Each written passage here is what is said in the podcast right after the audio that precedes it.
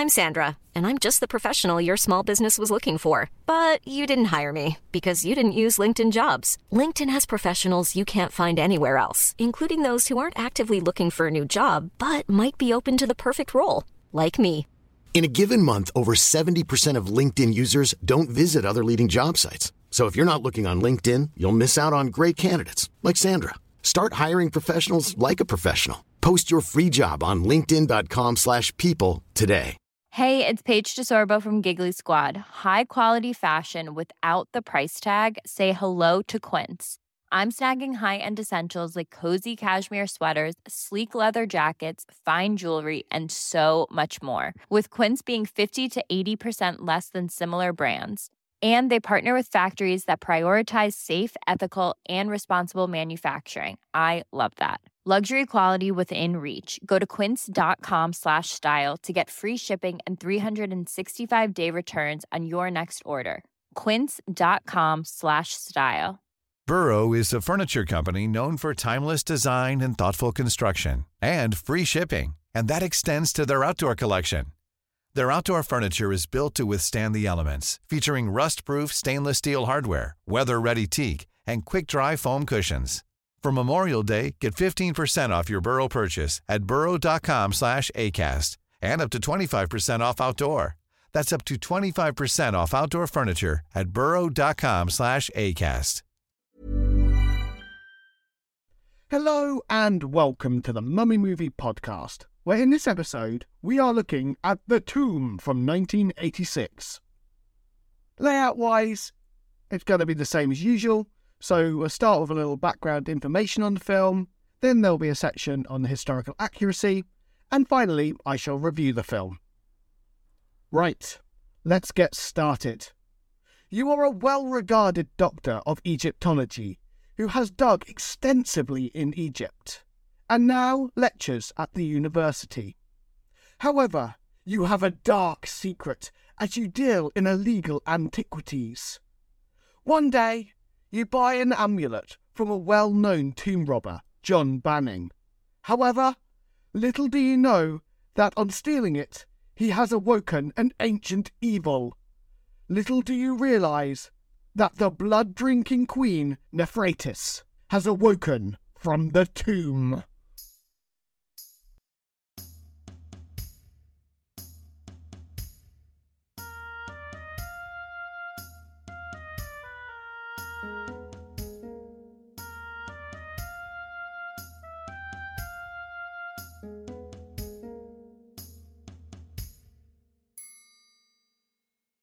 I shall now go over the background information on this film. To start with, as some people may have already noticed, names like John Banning and there's also another person called Antotep are names that are inspired by the Universal Mummy movies from the 1940s. It's worth noting that the script was written in just 10 days, and in total the filming took only 13 days as well. So this film was put together very quickly.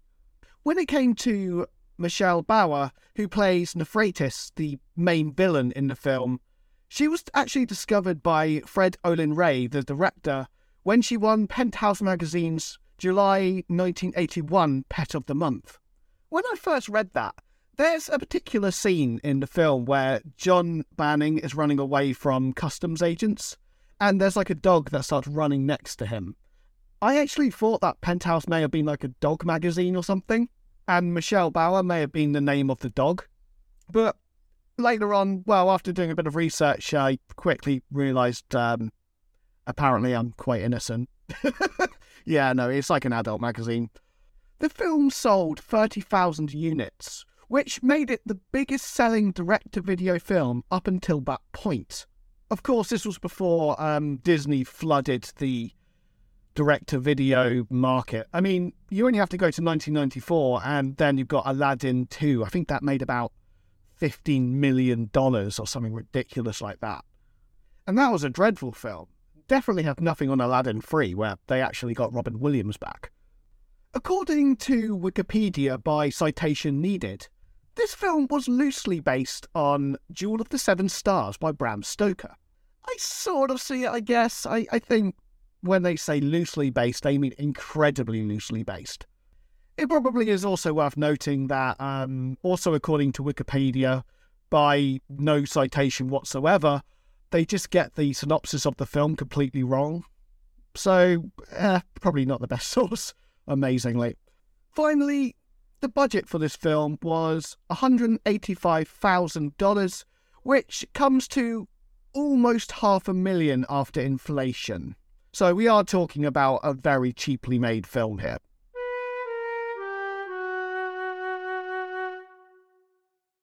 Right, now it's time for the historical accuracy section of the episode. So I'm just going to go over different parts of the film and see what's accurate, what isn't, and see how accurate the film is overall as well. To begin with, when they go into the tomb of Nephratis, it kind of looks a lot more like a medieval castle than it does an ancient Egyptian tomb. It even has a, um, you know, like a portcullis gate and also arrow slit windows, which are those windows that archers used to fire through. So I don't know what they'd be doing in an ancient Egyptian tomb. However, although the ancient Egyptians didn't have portcullis gates, they did actually have arrow slit windows uh, for archers. Um, they could be found in quite a few Middle Kingdom forts and things like that. But you wouldn't find them in a tomb. In the tomb, they do actually have a statue of Bastet. Um, she's in cat form, and Yosef, John Banning's guide, actually correctly identifies her and says that she is the goddess of Bubastis. Bubastis was actually the cult centre of Bastet, and in its current form, it's, it's the ruins in the city of Zagazig in Egypt, which is about about 80 kilometres northeast of Cairo. If you do want to look it up, bear in mind it's also called Tel Basta as well. And I will actually say it is worth looking up. It's a really interesting site. It's even mentioned in the Bible. So, for instance, in Ezekiel, it's referred to as Pibeseth, I, I think it's pronounced. And even when it comes to Herodotus, who was an ancient Greek historian who's believed to have gone to Egypt, I personally think he did. There are a few people who dispute that he talks about Bubastis and he says the Temple of Bastet there was actually on an island surrounded by a sacred lake known as an Isharu. There is actually more evidence for this lake as well. So, for instance, in a papyrus from Brooklyn, uh, which dates to the reign of Psamtik I, I believe, it talks about this lake and how a statue of Bastet used to be sailed around it. And in fact, Isharus are quite commonly found around the temples of lioness headed goddesses. So, for instance, you also find them around the temples for Mut as well. And it needs to be remembered that although Bastet is most well known for being a cat headed goddess, before 1000 BCE she was more commonly depicted with a lioness head. Until recently, there hasn't actually been a lot of evidence for this river. I mean, like physical evidence. However, by using geoelectrical measurements and geomorph yeah, I can't say that and geomorphological investigations, otherwise known as drilling down into the ground and analysing the sediments found, it was actually discovered that there was increased water around the, the temple. Anyway, as usually happens, I'm guessing off track. I find this topic quite interesting, and I've actually written one or two essays on it. Back to the film. I find it a little confusing why Nephratis's coffin is standing upright. I've seen this in a few films, and I always assume it's probably just because it's more dramatic when the door opens and she steps out of it. But realistically, you wouldn't find a ancient Egyptian coffin standing upright like that.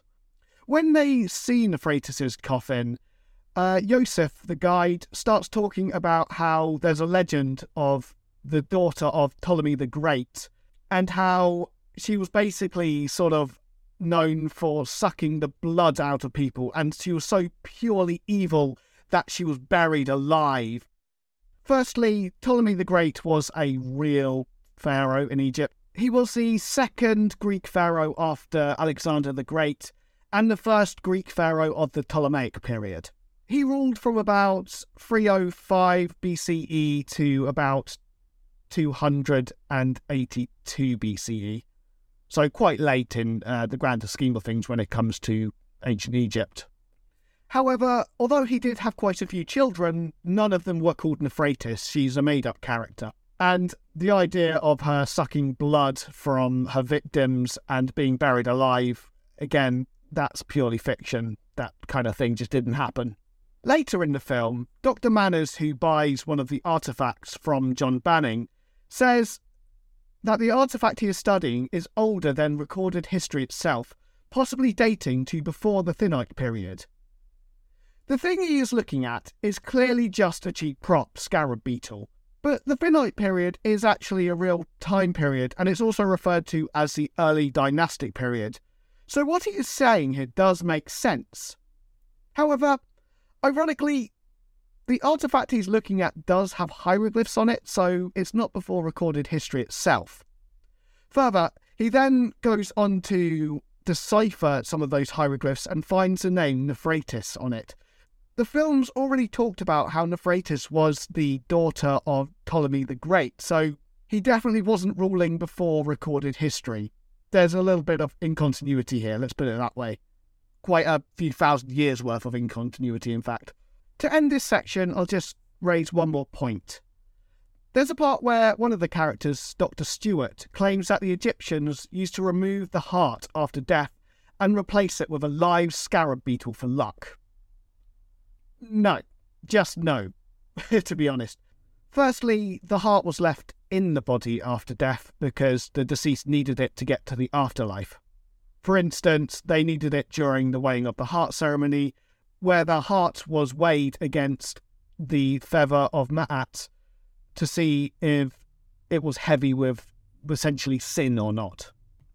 However, you did also get amulets which were called heart scarabs, and these were these basically went on top of the chest above the heart after mummification. And they had one of the passages from the Book of the Dead written on it called Passage 30b, I think it is. And basically, this passage was also used for the weighing of the heart ceremony and essentially told the deceased's heart not to betray them, you know, not to give evidence against them during the weighing of the heart ceremony.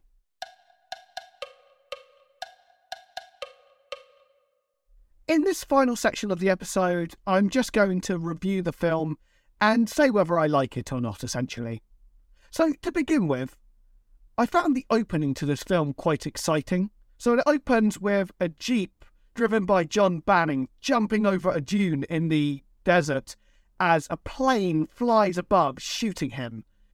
On top of that, the music, it's quite sort of cringing, generic Egyptian music, but done in quite an 80s style, which I will admit I'll always have a bit of a soft spot for. So I quite enjoyed that. And in general, the character John Banning in this film, although he's not a particularly nice person, I do think he's quite colourful. He's basically a smart talking tomb robber, admittedly with quite a bad script, which makes him sound more dumb than uh, smart talking, but you can tell that's what they were going for. I will say though, the thing I found funniest about him is that in about 80% of the scenes he's in, it starts with him opening a beer. I don't know why, I just find that quite funny, especially considering you never ever see him finish a beer.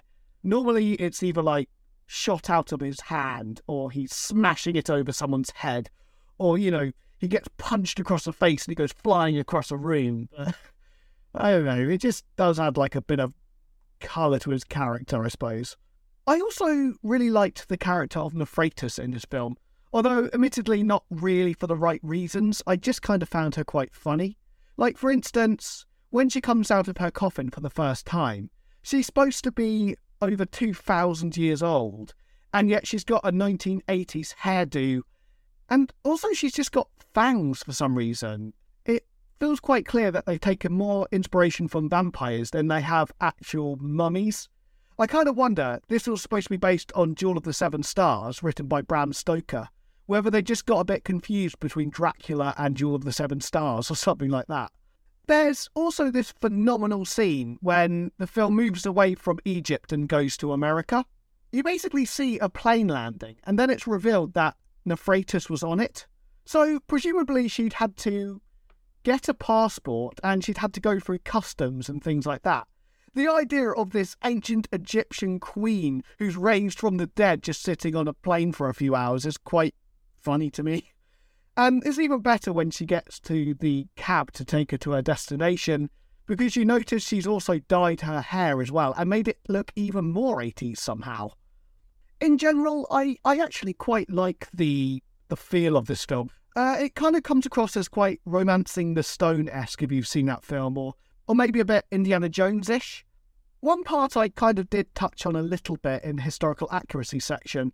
There's a part where Nefaritis puts a scarab beetle on John Banning's chest and it kind of burrows into his skin and sits by his heart. This gave me very The Mummy 1999 with Brendan Fraser vibes. You know, like these scarab beetles that Evie says eat you very, very slowly. And then whenever you see them eating someone in the film, they basically devour them in about two seconds flat. I mean, here it's a little bit different because it just burrows in and sits by the heart. But I do wonder if The Mummy 1999 took some inspiration from this film in that regard. Unfortunately, the film seems to lose its early momentum in the second half. And basically, around this time, David Manners, who's, I suppose he's kind of the main character, he starts investigating the death of his father, and the whole film just slows right down. Up until this point, I found the bad acting to be weirdly charming and quite comical. But in the second half, it came across as more kind of annoying, and it did show up how poor the script was as well. Also, there were a few instances that really showed up how quickly the script was written and how little thought was put into it. So, for instance, quite a few of the Egyptologists in the film keep saying that Nefaritis is a name unknown to them. But then it's revealed that she's the central figure in a well known legend about her drinking blood, essentially. So, it doesn't make sense that her name would be unknown to them. The reviews for this film were pretty poor, and even modern ones are pretty awful to be honest. So, for instance, on IMDb, this film has 3.4 out of 10. And on Rotten Tomatoes, although there aren't any critical reviews, the public reviews give it 15 out of, well, 100, essentially 15%. I will admit, for myself, I'm split on this film. I actually really want to like it. And if the film had maintained that early momentum, I think I would have because I really enjoyed the first half of this film. But the second half just brings it down so much, and by the end, I just didn't really care. For those of you that have seen King Solomon's Mines from 1985, this film reminds me a bit of that, in that stylistically, I think the film looks quite good. Uh, it, it, King Solomon's Mines reminded me a lot of Indiana Jones. This film weirdly reminds me a lot of Romancing the Stone. As you carry on watching, you realise it's all just kind of on the surface, and there isn't really much to the film underneath. So, for instance, outside of John Banning and Nefaritis, all of the characters are quite bland. When you look at the plots, it doesn't really make sense. And honestly, I don't even feel the film is good bad for the most part. It isn't that first half, but overall, it isn't. So, Overall, I'm going to give this film a 4 out of 10, but I am sort of sad about that because I did want to like this film.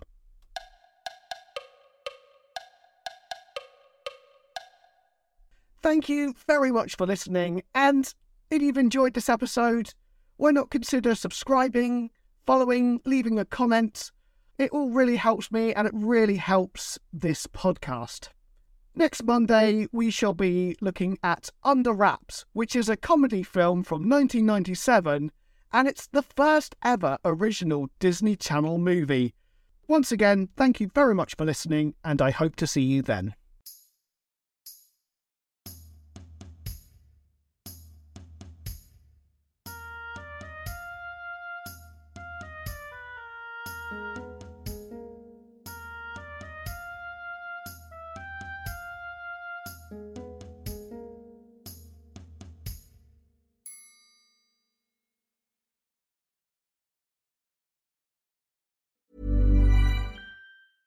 Hey, it's Paige DeSorbo from Giggly Squad. High quality fashion without the price tag. Say hello to Quince.